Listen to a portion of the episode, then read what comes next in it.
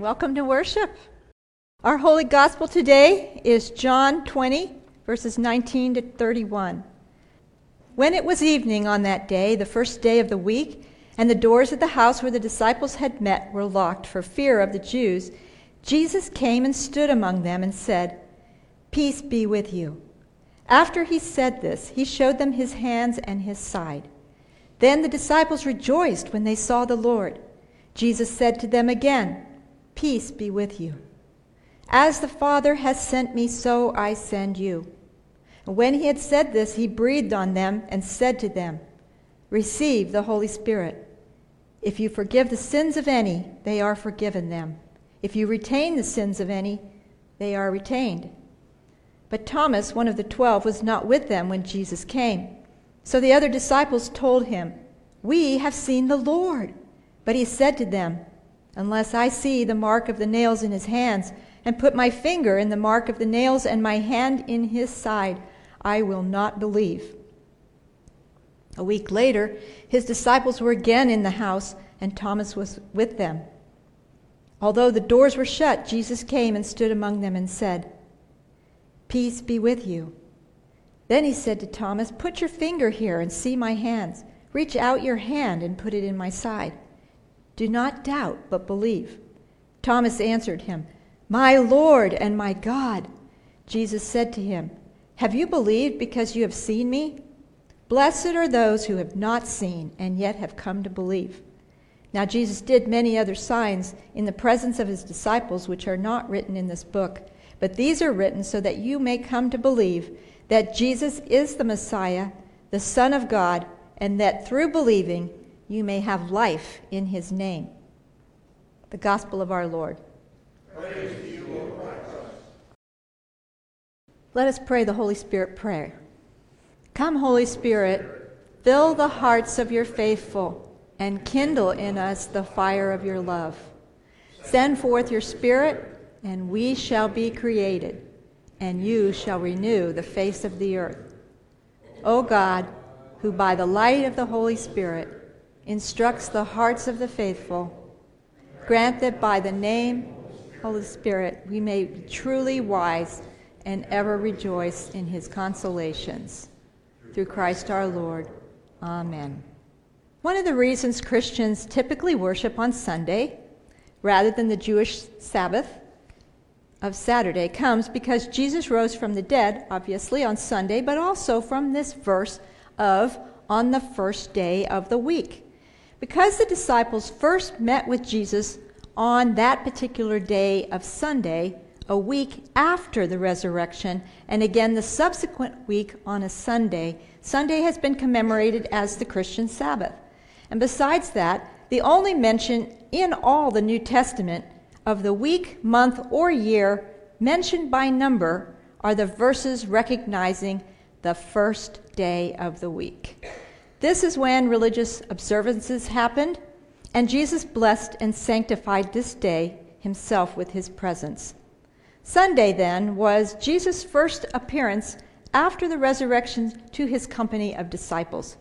And on that very same day, Jesus also appeared to the three who came from the tomb, the three women, as well as the two that were walking on the road to Emmaus. This time, though, the gathering place was thought to be in the upper room, most likely where they had recently celebrated the Lord's Supper, the Last Supper. The disciples had come together in secret for fear of the Jews, and the doors were shut. No doubt they were terrified, thinking they were going to be the next victims after Jesus' crucifixion. However, biblical scholars say that there's no indication that the disciples sustained any personal injury immediately following the crucifixion. But obviously we can see here that even though they were privately meeting, no doors shut out Christ's presence from their lives. And it's good to know that when the doors are shut in our own lives due to fear or loss, Jesus still shows up and he is there with us. The scripture says, and you know it well, when two or three are gathered together in his name, he is there in the midst of them, and he is here now, even as we gather in this very room. Jesus speaks to his disciples, "Peace to you." What kind of peace is this? This is peace with God, peace for our souls and for our consciences, peace with one another in our relationships. This is peace for troubled times and circumstances, a peace that passes all understanding, a place of rest and comfort. Not the kind of peace of this world, which is no peace. Just like that song says that the guy sang, "When we walk through a storm, don't be afraid of the dark, because we never walk alone." Well, speaking of peace, I like it that we do the Passing of the Peace here at Mount Olive. We are actually continuing the significance of the blessing that Jesus gave to his disciples in the upper room. And churches all over the world commemorate the Passing of the Peace. Now, when I was growing up on the mission field in the country of Haiti, the churches always started their services with a French saying, "La paix de Dieu soit avec vous tous." And the congregation would give a hearty Amen.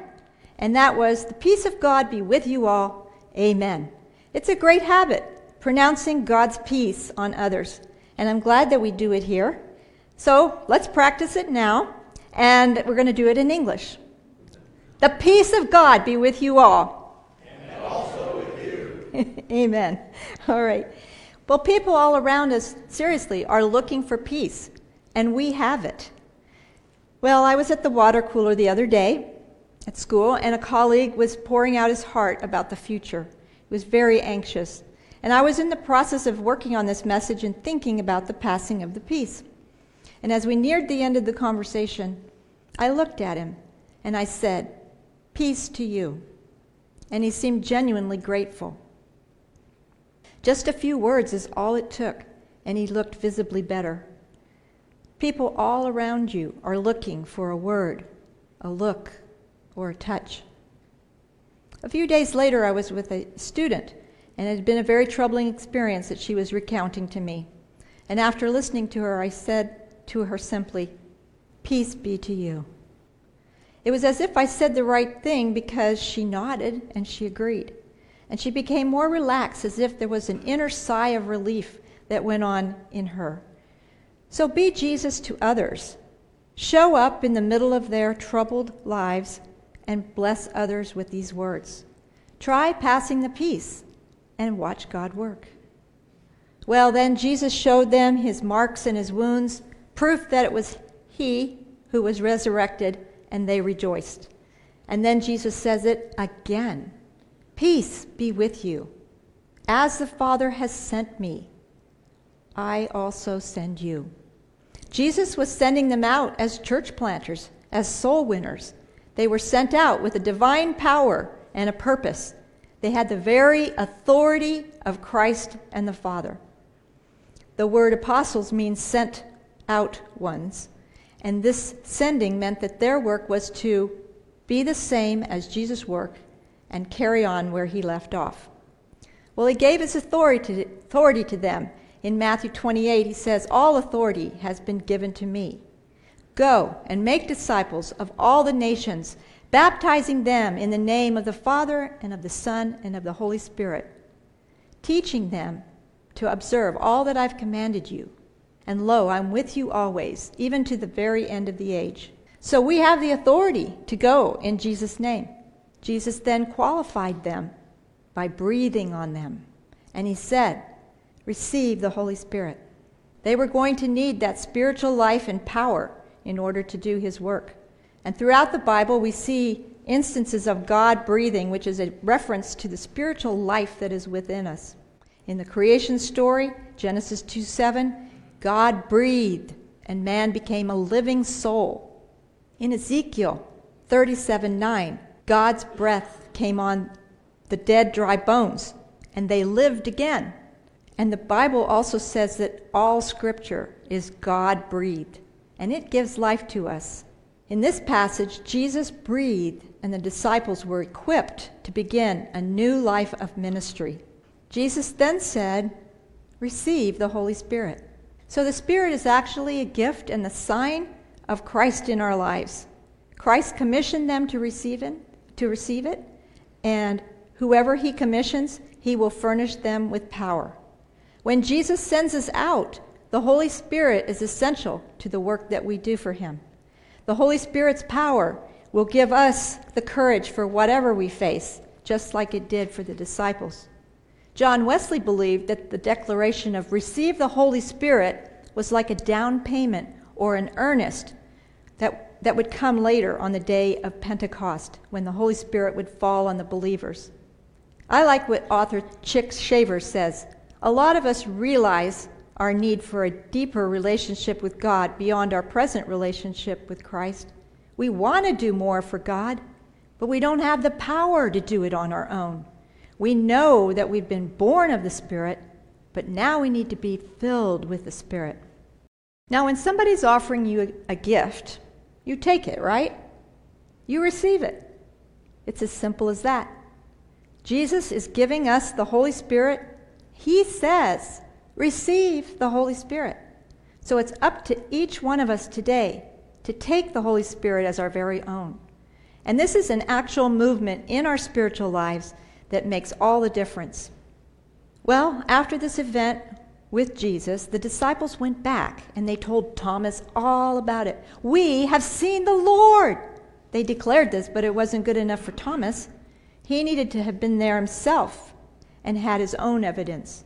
And although Jesus himself had said he was going to rise after 3 days, and now the disciples were pronouncing that they had seen him, Thomas wanted his own proof.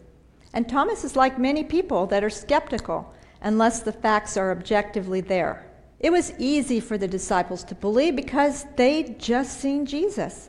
And Thomas was only asking for the same opportunity that they'd had when he said, "Unless I shall see in his hands the imprint of the nails, and put my finger into the place of the nails, and put my hand into his side, I will not believe." This response also gave the disciples a first-hand experience of the way that people would reject their testimony and discount their report, even someone close to them. Well, Thomas had missed this great celebration. He was not in his place with all the rest. Everyone else got to see Jesus and touch him and experience his presence. But for whatever reason, Thomas didn't show up with the others. Did you ever miss out on something that was great that happened, only to hear about it later and feel badly? Well, that happened to me one time when I was a teenager. I applied for a big Christian conference over in Switzerland, and I was all excited about going, but I didn't get to go. And if that wasn't bad enough, all the missionary kids that I grew up with in Haiti got to go, except for me. Except for me! And of course, I didn't want to hear all about all the fun that they had. Well, thank goodness, a week later, Jesus appeared again when the disciples were up in the upper room, and this time Thomas was in his place and got to experience him. For a whole week, the disciples had been pumped up, talking about Jesus rising from the dead, and Thomas just had to listen and wait it out. So once again, the doors were shut.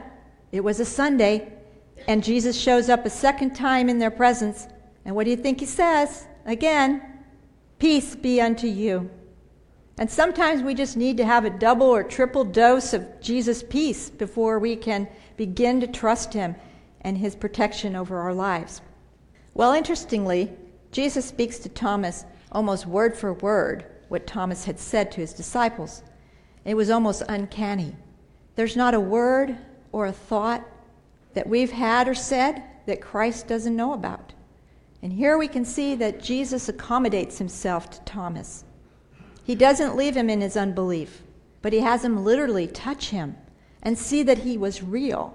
Just like Thomas, people all around you are looking for a word, a look, or a touch. Be Jesus to them. Show up in the midst of their doubts and fears and encourage them to touch Jesus. Some biblical scholars have said at least Thomas was honest and he didn't pretend that his doubts didn't exist. Faith's a hard thing for some people. And it was no doubt hard for Thomas. He had to be sure in order to have faith. Thankfully, he didn't remain in doubt. And it's nice for us to know that God can handle our doubts. We can see here that once Thomas had that surety and faith, he was all in, totally devoted. His surrender was complete. Other historical writers have said that Thomas was the first missionary to India. Well, aren't we glad that Thomas gets to finally see and believe and worship Jesus? He's in total awe and joy, and he's fully satisfied now. Was Thomas in awe because Jesus knew exactly what he was thinking and feeling and needing? Or was Thomas in awe because Jesus had revealed the truth of the resurrection to him personally? In any case, his doubts were changed to faith. Jesus became his Lord and his God. Thomas pronounces Christ's deity, that Jesus is one with the Father, not just a man, but he is God. Thomas accepted Christ to be who God appointed him to be, and he makes Christ his own. He personalizes his faith. So as we reflect on Thomas's experience, we ask ourselves, is Christ the Lord and God of our lives? Have we had that awesome encounter with Christ where we finally believed in him for ourselves? This is a very personal experience for each one of us. Think about this. How has Jesus revealed himself to you personally? It cannot be another person's report or experience. We must each experience the risen Lord for ourselves. And it's not enough that others say that it's so. I must know him and believe him for myself. All of us need that upper room experience where God discloses himself intimately to us and we make him our own. Thomas said, "My Lord and my God." When we really know God, we will worship him and proclaim him to others. There will be a profession of our faith. Romans 10:10 says, "For with the heart man believes, resulting in righteousness, and with the mouth he confesses, resulting in salvation."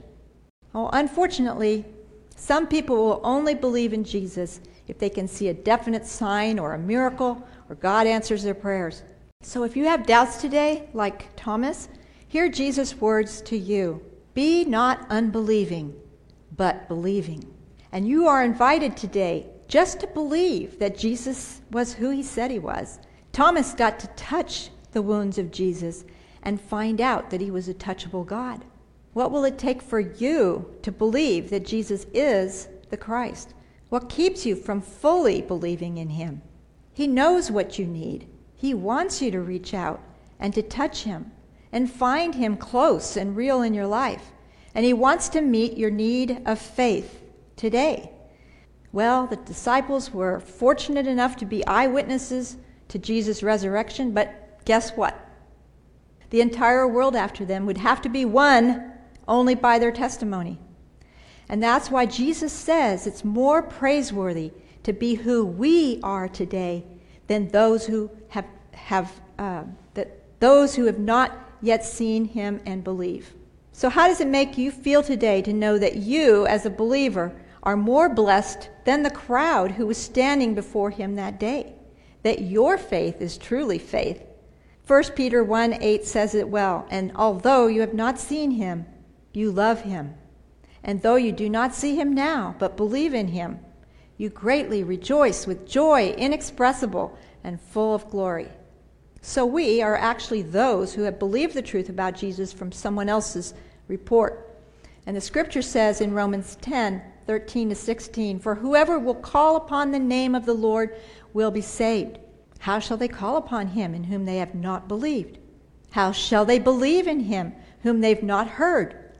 How shall they hear without a preacher? And how shall they preach unless they are sent? Just as it is written, how beautiful are the feet of those who bring glad tidings of good things." Somebody witnessed to you so that you've believed, and we too are sent by Jesus to witness to others. I read a story the other day about an unbeliever, a guy who had a successful Hollywood career. He went into a coffee shop in L.A., and there was a group of young people there with a Bible open on the table. And they ended up talking to him and invited him to their church. And as a result, this man was curious. So he showed up at church. And you know, it was a simple thing that happened, but this guy gave his life to the Lord.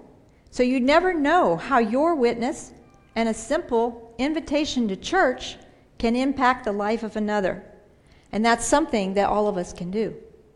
Well, now we come to the most controversial verse in our passage in John chapter 20, verse 23. It says, "If you forgive the sins of any, their sins have been forgiven them. If you retain the sins of any, they have been retained." Now, some commentaries say that no one can save except for Jesus. Other commentaries say this was a power that was given exclusively to the original apostles, as they were the ones starting out the work of God's kingdom. But still, other commentators say that the ecclesiastical office of the minister should be counted as a serious charge and not taken lightly. Well, whatever this verse means for us today, I'm not going to settle the score. But I will say that we can be sure of this, that there is a message of not only the wonderful reconciliation with Christ, but also a warning of condemnation to those who do not believe.